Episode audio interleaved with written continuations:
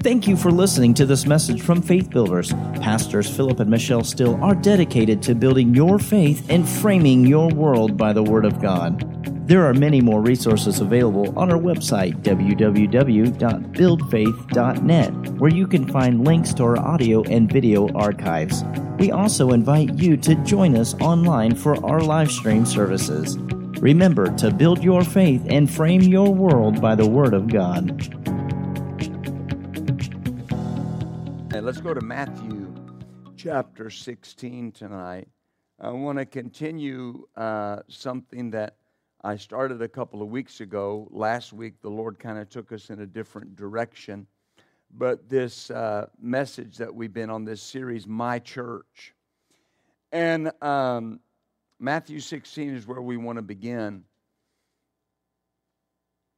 And uh, the problem that you run into very often uh, in the church, in, in the world, but primarily talking about the church. You, you, you, you hear a lot of different things uh, nowadays. Uh, you hear uh, people talking about, uh, you know, uh, how bad things are, how bad things are for the, the church, these different things. And here's what I've come to understand is that believers would not be concerned if they knew what the Word says about the church. When you know what the Word says about the church, there's no concern. If I don't know what the Word says about the church, I'm going to have a hard time interpreting last day events. I'm going to have a hard time looking at last things. All right? Uh, because a lot of what you hear, a lot of what you hear people talking about, has no uh, relation to the church. It has relation to the Jews and the nations, but not the church. And uh, we have to know what the word says about the church. Uh, Jesus said here in Matthew 16, notice in verse 13, when Jesus came into the coast of Caesarea Philippi, he asked his disciples, saying, Whom do men say that I, the Son of Man, am? And they said, Some say you're John the Baptist, some Elias, others Jeremiah or one of the prophets. Notice, but Jesus said, Who do you say I am? You know, this is not what I'm teaching on, but it, it will play into it. Everything that the Bible says, it matters what you think about it. It matters what you believe about it. When, when, when Jesus asked, he said, Who do men say I am? And they said, Well, some of them are saying this and some of them are saying that. But he said, But who do you think I am? Right? Ever what the it's it's what do you think about the church? What do you believe about the church? What do you believe about prosperity? What do you believe about healing? What do you believe about these things? And Jesus said, notice, and Simon Peter, verse 16, answered and said, You are the Christ, the Son of the living God. Oh, hallelujah. Boy, you know, Peter kind of gets a bad rap sometimes. Uh, but, you know, he just said what he believed. And boy, he got it right on here. You are the Christ, the Son of the living God. And Jesus said, Blessed are you, Simon Bar Jonah. Flesh and blood has not revealed this unto you, but my Father which is in heaven. And I say unto you that you are Peter, and upon this rock I will build my church, and the gates of hell, notice this is our key text, the gates of hell shall not prevail against it. The gates of hell shall not prevail against it. Hallelujah. Over and over again, uh, the word says this, this word prevail, it means to win a victory over to overpower or overcome. So notice what it says it says that the gates of hell will not win a victory over the church. Now, see, here's the key. When you hear somebody talking about the church and talking derogatorily about the church and talking about how the church is this and the church is weak and the church is defeated, they're not talking about the church because Jesus said that the gates of hell would not win a victory over the church. That, that's what Jesus said. And see, if I believe what the Word says about the church, then I've got to believe that the gates of hell will not win a victory against the church. they will not overpower, they will not overcome the church. And uh, you, you, you, you've got to look past the peripheral issues.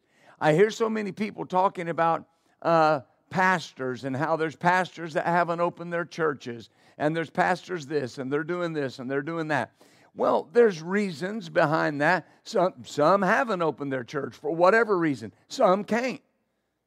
Some, some are still under pressure not to open. But here's the point that I'm making about this is you, you, can't, you can't put all the church in one bag and shake it up and just say the whole church is weak. Amen. Because Jesus said the gates of hell would not prevail against the church. And what God says about the church, He's saying about us. Jesus said on this revelation of who I am, the Christ, the Son of the living God, I will build my church. That word, the word for church, of course, is ecclesia, E C C L E S I A, called out ones, or those called to, to uh, govern or to dominate. It occurs twice in the Gospels. It occurs here and then it occurs in Matthew 18. Uh, that word occurs 24 times in Acts. It occurs 60 times in the epistles. All right? It occurs 115 times in the New Testament altogether, and 110 of those times refers to the church. Not the, the, not the building, the church. When the Bible talks about the church, it's not talking about the building. We say in, in our day and age, I'm going to church, and we're referencing the building. The, the, the church in the Bible is a reference to the body of Christ or the church of the living God. In Ephesians, it's mentioned nine times, and all nine times this word is referring to the church. Now, here's my point if the Bible mentions something that often, it's vital. It's vital. Amen. Jesus came to establish the church in the earth. And the church was a mystery to those that Jesus was speaking to. They, they saw themselves as his disciples, as followers of his, but not as his church, not as his body. The church had not been revealed. Uh, that word's only used twice in the four gospels. And that's important because Jesus would mention it, but they didn't know what he was talking about because the church was a mystery. Amen. In 1 Corinthians 10, 1 Corinthians chapter 10.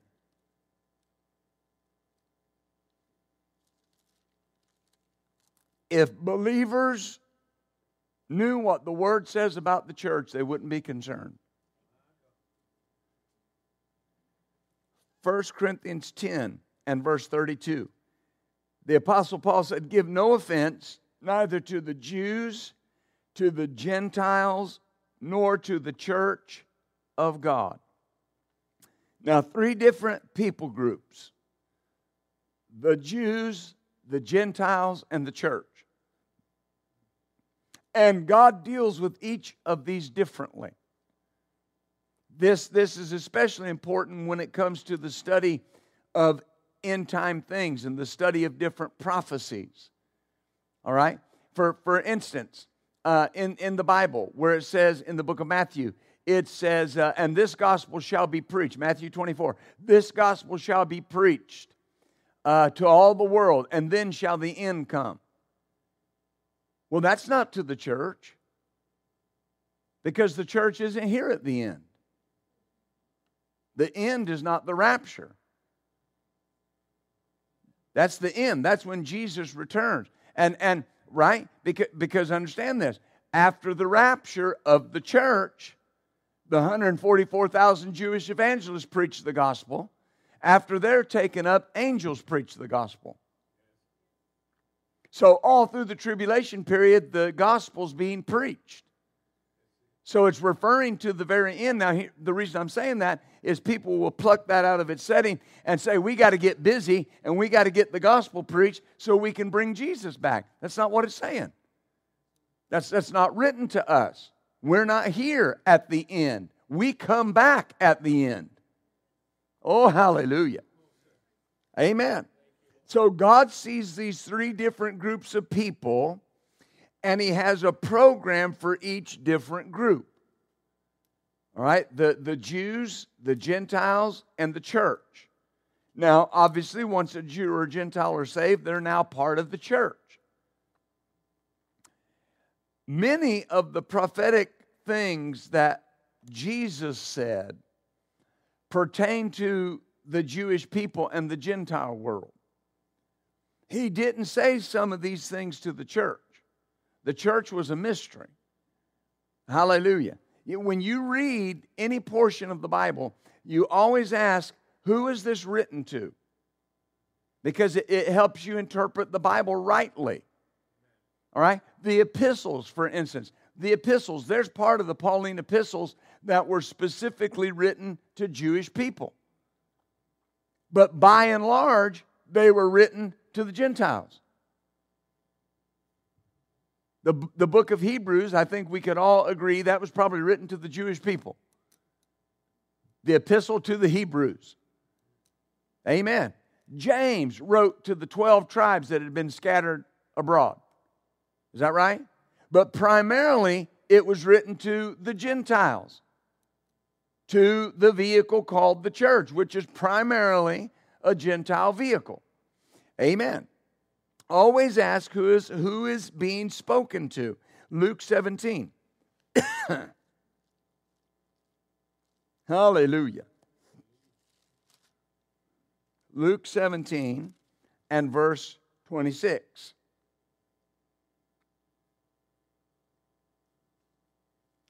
And as it was in the days of Noah, so shall it also be in the days of the Son of Man. Now, notice, as it was in the days of Noah, it will be this way in the days of the Son of Man.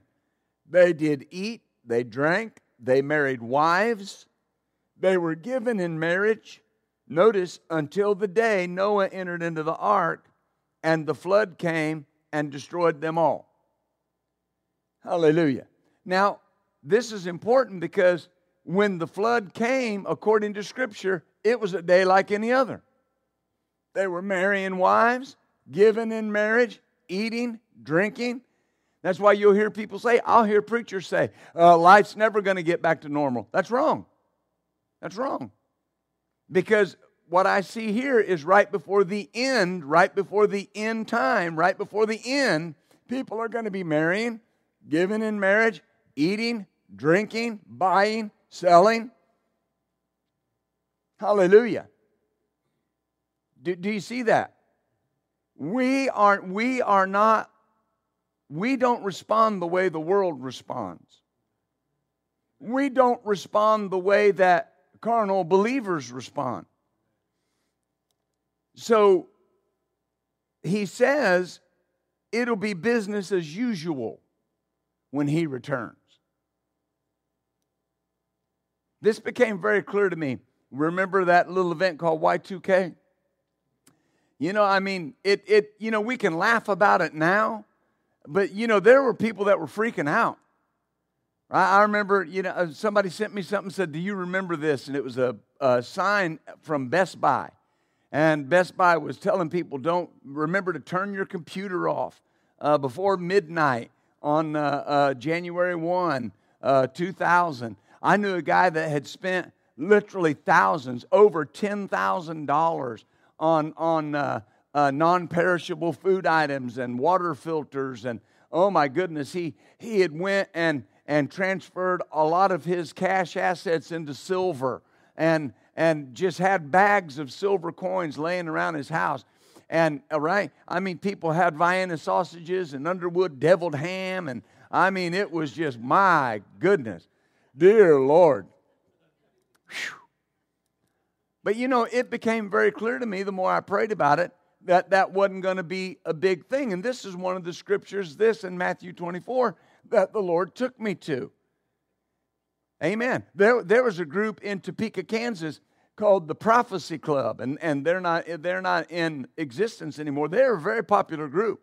They were a gathering for all the major prophets in that area. And they had a, a television or a radio program that went all across the state and, and all around uh, Kansas and, and Missouri. And they they oh they made they made a lot of money off of that. They sold uh, pallets of non-perishable food items and and all these different things. Well then they were all predicting the end. The prophets were predicting the end. But see you can't look at something that's not written to the church and predict the end out of it you got to be watching the church. The, here's another verse. Uh, uh, it says, uh, When you see Jerusalem surrounded by our enemies, lift up your head, right? For the coming of the Lord is at hand. Well, that's not written to the church. We're not here when Jerusalem is surrounded by her enemies. We come back when Jerusalem is surrounded by her enemies. You, you, you, do you see what I'm saying? If, if you're not looking at the church correctly, you can get off track in your theology because you start expecting something to happen that's not going to happen until the church is gone. Hallelujah. I, I know Christians. Now, now, I'm not being political, but I'm just, I know Christians that would not get a shot because somebody told him it was the mark of the beast. And I just want to say, have you ever read the Bible? Hallelujah. Now you've got to do what you got to do there, but you understand what I mean? So Jesus goes on and he says, verse 28, likewise, as it was in the days of Lot. They ate, they drank, they bought, they sold, they planted, they builded. But the same day that Lot went out of Sodom, it rained fire and brimstone from heaven and destroyed them all. Even thus shall it be in the day when the Son of Man is revealed. The second coming of Jesus, the physical return of Jesus bodily to the earth. That's how it's going to be in that time. All right? And he says here, uh, notice, when the flood came, it was a day like any other. Then Sodom was lulled into complacency. Why? Nothing unusual was happening. Jesus is saying it'll be very much like this at his return. There will be scoffers and mockers in the world and in the church. That's what, that's what Peter said. He said there, there will be scoffers saying, Where is the promise of his coming? There are people that scoff at the rapture. I, one brother said this fallacy, this, this fairy tale called the rapture. Well, you, you can't read what the Bible says about the church and deny the rapture. Hallelujah. but he says, there will be scoffers in the world and the church. Now, notice something. These are accounts of judgment, but they're also accounts of redemption. Yes, the world was judged, but Noah and his family were redeemed. Sodom was judged, but Lot and his family were redeemed. Oh, hallelujah. See, there's no separation of the two. And this is, this is why you have to read what the word says about the church. Anytime there's a redemption, there's a judgment.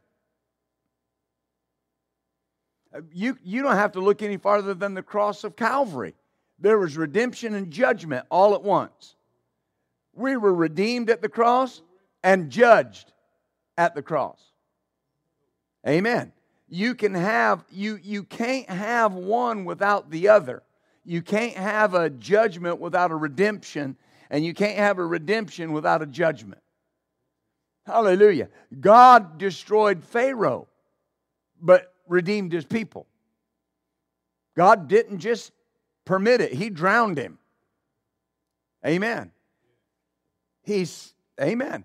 God sent the flood to judge the world, but he redeemed the righteous. God sent the fire and brimstone on Sodom, but redeemed the righteous. So you can't have a judgment without a redemption. Oh, hallelujah. Do you see this? Glory to God.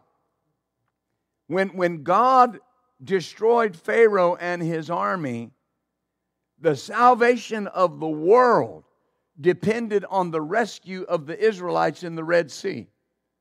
The salvation of the world. Why? Because when God acted in judgment, he also acted in redemption. That there was an Israelite somewhere that had to be preserved because he carried the line that would produce Jesus. See, the problem with Pharaoh killing all the, the, the baby boys of the Israelites the problem with that, the reason God had to stop that was in one of those male children was the line that was going to produce Jesus. And so God had to stop Pharaoh from pursuing his people so the Messiah could be produced. Hallelujah. See, do, do you see this? Even the, the, even the judgments of God are just. Uh, even the judgments of God are just. He'll only allow evil to go so far. That, that's so important to understand. When you read through the book of Revelation, the number seven is all over the book of Revelation, and especially where the judgments are concerned. Uh, uh, the seven trumpets, the seven vials, the seven bowls, uh, seven seven voices, seven thunders. We don't know what they said, but the point is the number seven, which is the number of God, is all over the book of Revelation. All through the book of Revelation, especially after chapter 4, people are getting judged. People, the judgment is being poured out on rebellious people. But here's an interesting thing this is so important. After Revelation chapter 4, you do not see the word ecclesia in Revelation because we're not here. Why? We have been redeemed. The rapture is a redeeming of the church. And there's a judgment, but there's a redemption. And if there's a redemption, there's got to be a judgment. Hallelujah. In Revelation 16, 7 and verse 19, chapter 19 verse 2, you can write those down. The, the, the angels and the elders talking about the judgment that's being poured out on, on the, the earth. They begin to praise and worship God and say, True and righteous are your judgments. True and righteous are your judgments. Oh, glory. That's important to understand. So God judged Pharaoh, he judged Egypt to preserve the line of the Messiah. In uh, 2 Kings 11, Am I helping you so far? See, it's, it's you've, you've got to, the, the church, if, if I could say this, the church is the key. And uh, now, I don't want you to misunderstand me. Obviously, and I've taught this before, the church has not replaced Israel uh, Israel is God's chosen people by election. We are God's people by grace. All right, we've been grafted into the olive tree. All right, and, and Paul said in Romans, blindness in part has happened until the time of the Gentiles is fulfilled. He said, Don't boast against the branch because if they hadn't rejected Christ, you couldn't be saved. Right? So, so we haven't replaced Israel, but understand Israel, by and large, right now is in unbelief. They're in unbelief. They don't believe in the Messiah. We are the vehicle that's taking the gospel to the world and preaching the gospel. And there will come a there will come a culmination of the Father's plan. There'll come a time, according to Romans 10, when the church age or the age of the Gentiles will be over. That window will be closed. When that window's closed, then God raptures the church Jesus raptures the church out of the earth, and then the Jewish vehicle becomes the vehicle that's proclaiming the gospel. And I think it's so I think it's so outstanding that what you see is after it tells us that the 144,000 are beginning to evangelize and preach the gospel, the next thing we see is a great multitude that no man can number standing around the throne room, the redeemed of the Lord in white robes, pure and white, because they're doing their job. We're doing our job and they're going to do their job. Oh, hallelujah. 2 Kings 11 and verse 1. Now, this is the, uh, excuse me, the story of Joash. And uh, when Jehu uh, was his father, and he died. And verse 1 says, When Athaliah, the mother of Ahaziah, saw that her son was dead, she arose, notice this, and destroyed all the seed royal. But Jehoshabeth, the daughter of King Joram, sister of Ahaziah, took Joash, the son of Ahaziah, and stole him from among the king's sons which were slain, and they hid him, even him and his nurse, in the bedchamber from Athaliah, so that he was not slain. Now, notice, all the seed royal was destroyed. But there was one son that was hidden and kept alive. Now, remember what I said? That God will only allow the evil to go so far. If this little boy dies, it's the end of the line of David. And the Bible says that Jesus was of the house and the lineage of David. He was the son of David. The bloodline of the Messiah is in him. See, this is important because notice, there was nothing the devil could do. He's trying. He tried to destroy, he tried to destroy that line in Egypt and failed. He tried to destroy that line here and failed. He tried to destroy the line in Bethlehem and failed. There's nothing the devil could do, and I got good news for you. There's nothing the devil can do. There's nothing he can do. Why?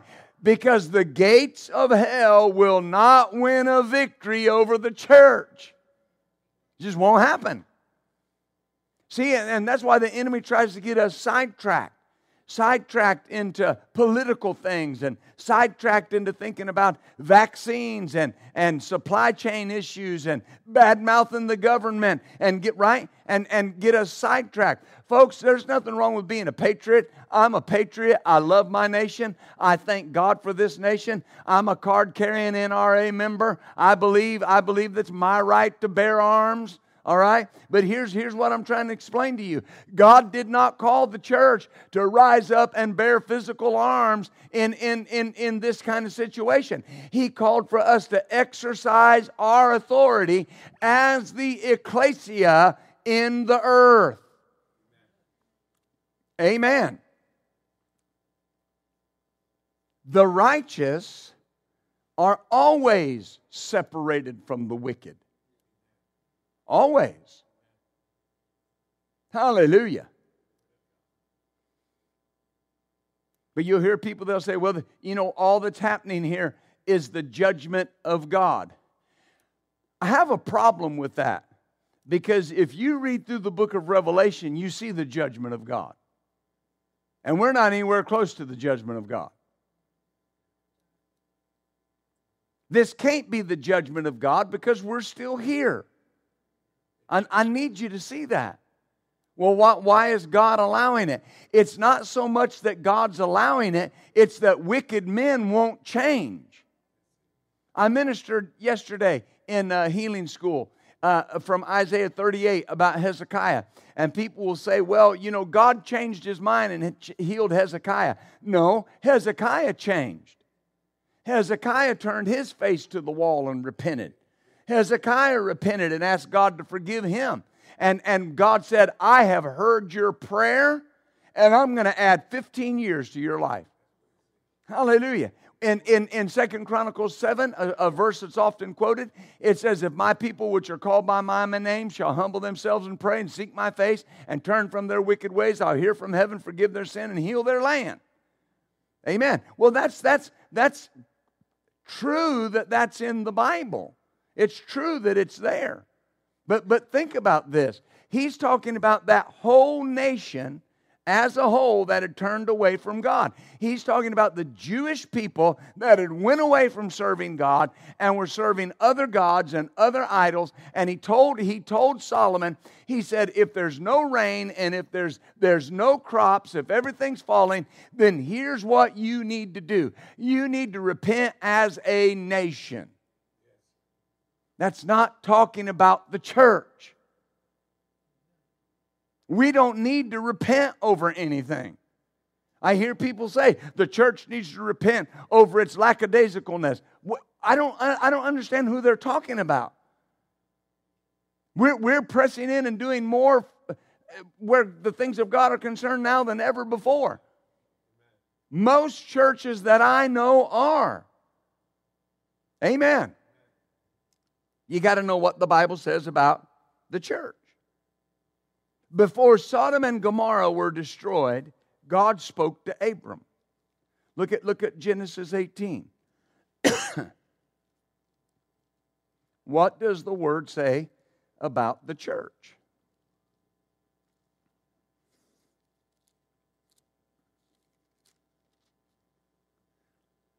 Uh, verse 25, Genesis 18 25. That be far from you to do after this manner. Notice, to slay the righteous with the wicked, and that the righteous should be as the wicked, that be far from you, shall not the judge of all the earth do right? Well, the understood answer there is yes, he will. Abraham knew the character of God. See, how you think about God determines your ideas about God. Abraham knew the character of God. And notice what he said the judge of all the earth will do right. It's far from you to slay the righteous with the wicked. Oh, glory. On the one hand, God had a right to destroy these cities because of their wickedness. But on the other hand, there are righteous people there. There, there, there are bad things going on in our nation, but there's righteous people here. Hallelujah. Do you see that? And we have to know the character of God. If God has to judge a place, He'll always be fair with the righteous people. If God has to judge a place, he will always be fair with his righteous people. That's so important. In uh, Nahum, Nahum chapter 1.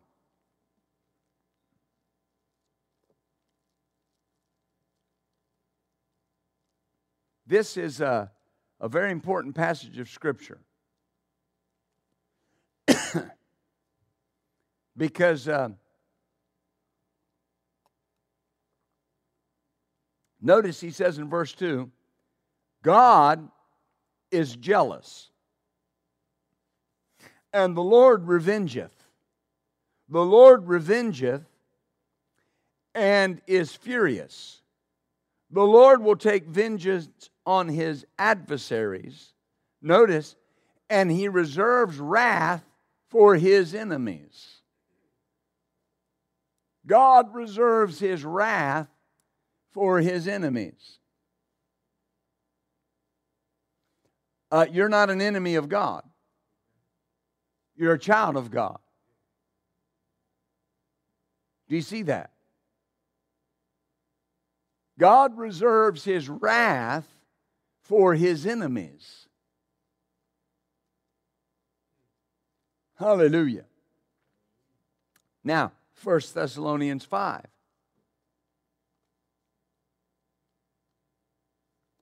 See, if I want to understand end time things, I have to understand the role of the church. 1 Thessalonians 5 and 9.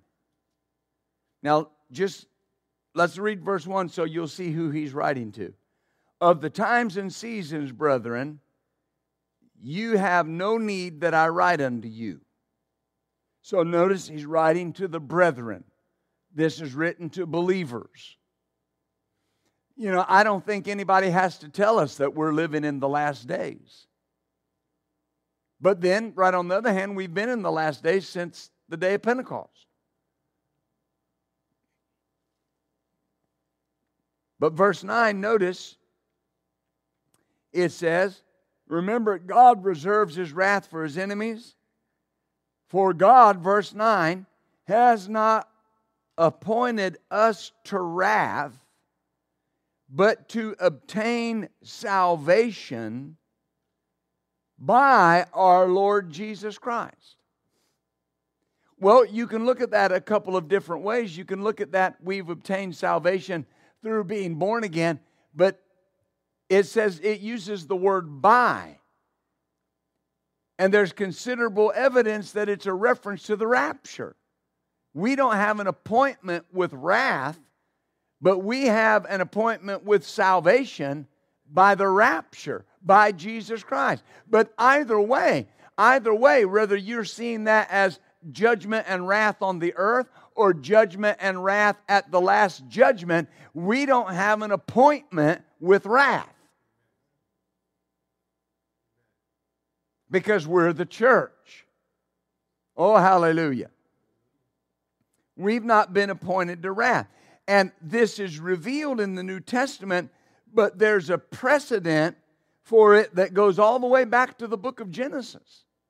It's revealed right here in First Thessalonians, but there's a precedent that goes all the way back to Genesis about this. We do not have an appointment with wrath. God does not deal with the evil and the righteous the same way.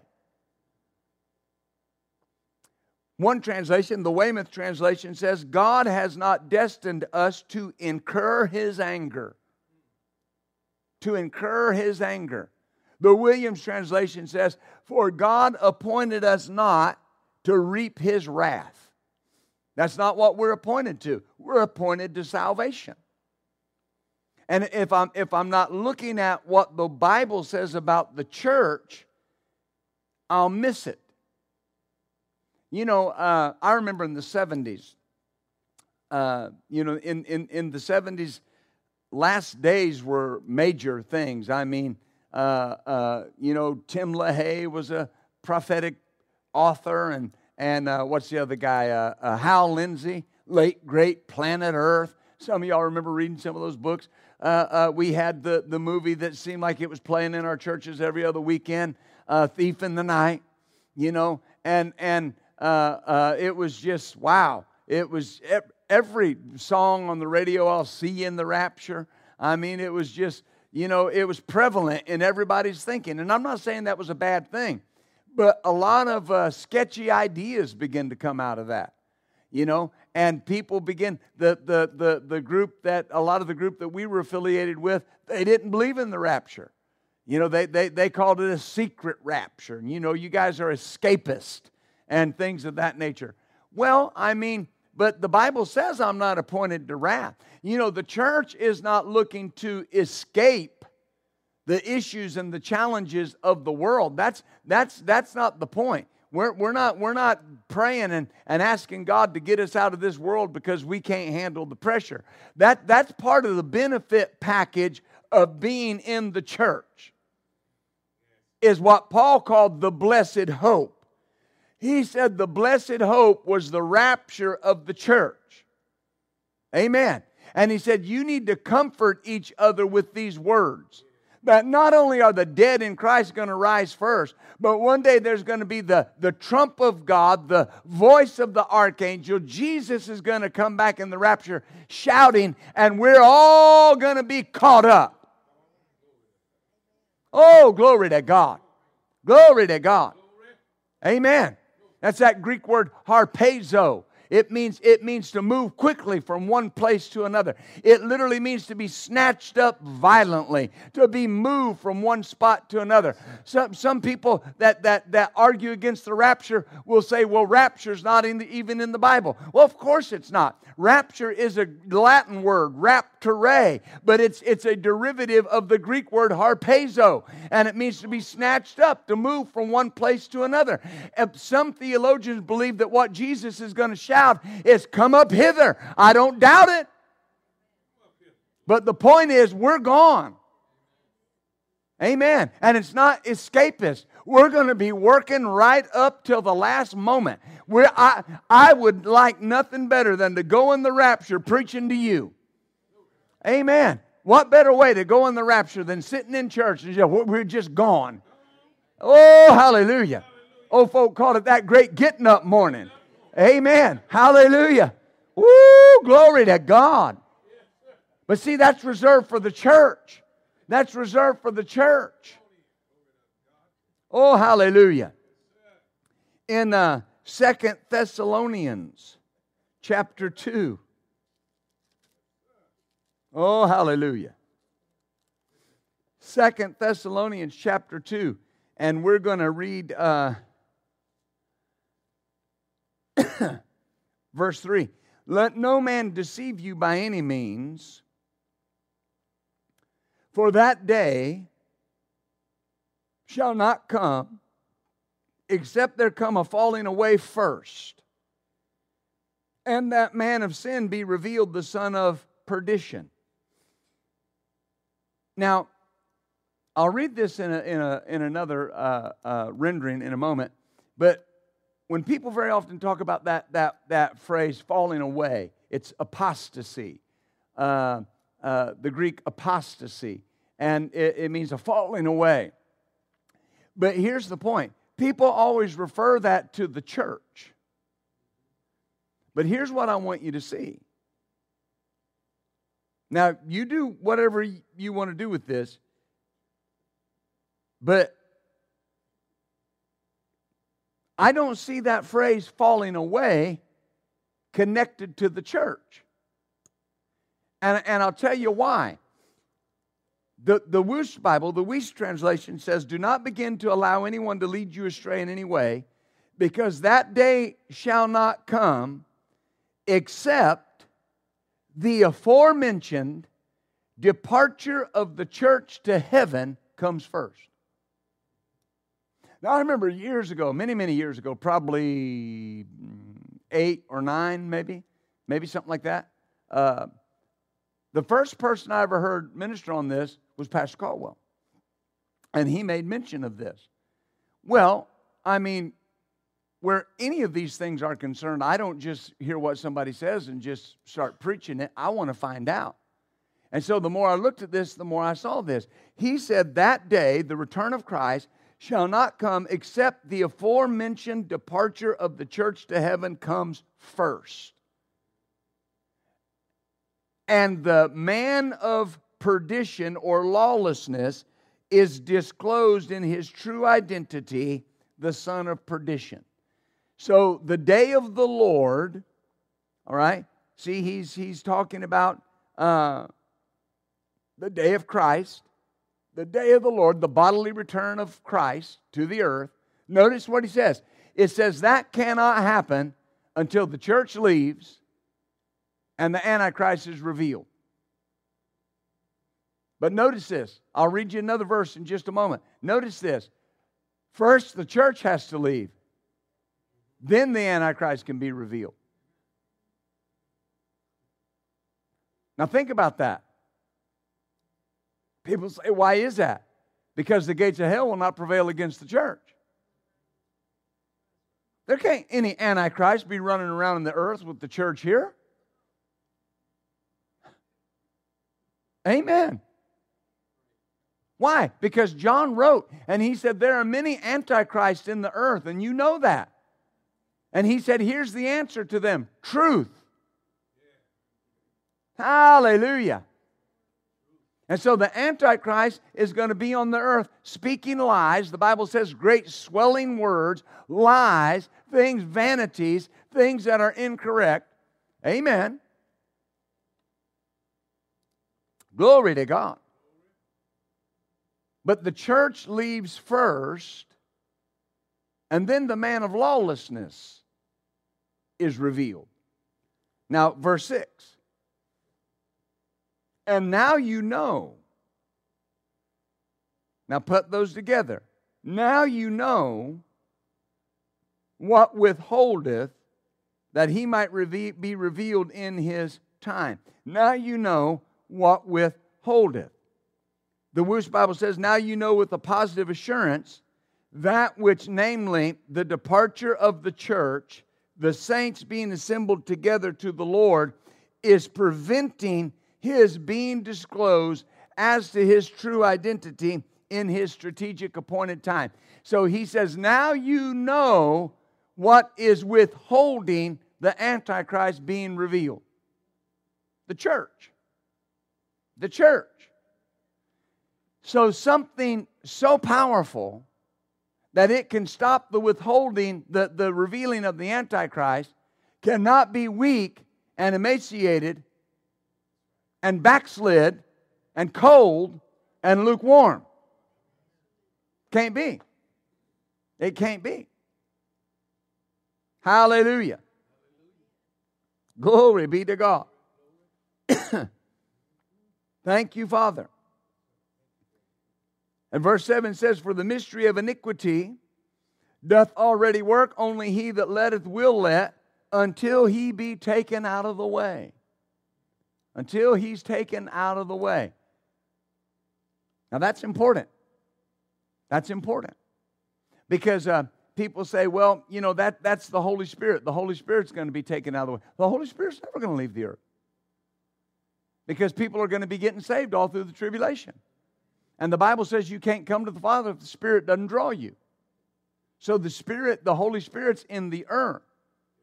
But the church is not in the earth. We're what's with we're what is withholding the uh, the ultimate plan of the enemy. And even with the church, believers in the condition they're in in the book of Revelation, you do not see the Antichrist attaining total world domination because he can't. Because there's still righteous people in the earth. Oh, hallelujah. I mean, think, think about this. And, and I don't feel sorry for him at all, but think about this. So the church leaves, and then, uh, right? Then, uh, three and a half years after the church leaves, he breaks that covenant with Israel and turns on them. Hmm. And 144,000 Jewish evangelists start preaching. Oh, Lord. Right? He, he, tries, he tries to destroy Israel, but the Bible says that the remnant of Israel flees into the wilderness, and it says that God fights for them, and the earth fights for them, and whatever the Antichrist tries to do comes to nothing because the, the earth opens up and swallows people. So he's got 144 Jewish evangelists that he can't, he can't defeat. And then he's got two, two witnesses in Jerusalem that are proclaiming the word of God night and day in the streets of Jerusalem that he can't do anything against. He can't, he can't kill them. Amen until finally their purpose is over on the earth and he kills them. But then their bodies are resurrected. No matter what he does, he just can't win. Why? Because nobody has ever ruled and reigned on this earth except Jesus Christ, and nobody ever will. No one will ever rule the earth except the creator of the earth. Amen. And we are his agent in the earth as the church, enforcing that victory. And we will enforce it until the rapture of the church. Hallelujah. And then we'll be raptured and we'll begin that preparation for the marriage supper of the Lamb. But then one day, this, this is so important, and, and, and maybe it'll help you, maybe it won't, but boy, it sure is a good revelation for me. When, when Jesus talked about in the scripture, when he said, uh, uh, uh, uh If I go away, I go to prepare a place for you. If it were not so, I would have told you. And he talked about no man knows that the time uh, of the coming of the Son except the Father. That, that those were the exact words that was used in a Jewish wedding ceremony. And the, the, the, the, the husband and the wife that were pledged to one another, the husband would say, I'm going away and I'm going to prepare a place for you. And when the time's right, when the father's ready, I'm going to come back and bring you to myself. That's exactly what's happening right now. Jesus is waiting to come back after his body that's on the church, uh, on the earth, enforcing his authority, enforcing his will on the earth. But one day the Father is going to turn to the Son and say, All things are now ready. Go and get your body and bring them back with you. Hallelujah. And we're not leaving with a whimper. We're not leaving covertly. We're not leaving under shadow of night. We're not leaving and nobody's going to know. We're leaving and the world's going to wonder what happened to all of those believers, all of those people. They're going to go to your job. Some people are going to go to your job and say, Where was that guy that constantly told me about Jesus? You are now seated at the marriage supper of the Lamb.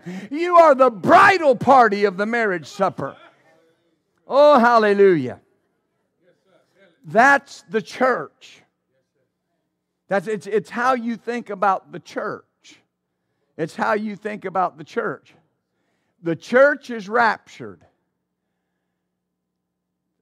The non, the non-saved Jews stay. The Gentiles stay and face judgment and face the tribulation period. But we have believed. See, pe- people will say, people will say, well, you know, the Bible says, he that endures to the end shall be saved. Well, we're already saved. The Bible said right there in, in Thessalonians, he said, We've not been appointed to wrath, but to obtain salvation through our Lord Jesus Christ. Amen. I'm, you, me, none of us are going to be here at the end. We get to watch the end unfold. Amen. Hallelujah. We get uh, uh, uh, uh, the prophet Enoch, he said that we're going to come back with the Lord. The Lord is going to return with ten thousands of his saints. And we're going to come back and we're going to set up the government of God on this earth. A thousand years, we're going to rule and reign with him on the earth. Oh, hallelujah. Isn't that good news? That is such good news. So, Keep your eye on the church because there's a lot of good things happening. Oh, hallelujah. Don't, don't get caught up, and I'm going to share this with you as we're closing. Don't, don't get caught up in the things that people are getting caught up with. I'll have people, they'll say, they'll say, uh, what about this person? And, and what about this guy? You think this guy missed or this woman missed or whatever. Look, that's, that's, that's none of my business. That's none of my business. Listen, from, from the earliest days of the Word, there have been people with predictive prophecies that missed it. People miss it, whether they maliciously did it or, or not. But here's the point don't get caught up in that. Stay with what the Bible said about the church. Whoever's in the White House, we're still the church whichever party's in authority, we're still the church. Even if there's a pandemic, we're still the church. Right? That, that, that's, what's, that's what's important. That's what we got to stay focused on. Amen. Hallelujah. Well, let's stand up tonight, shall we? I hope you receive something from that.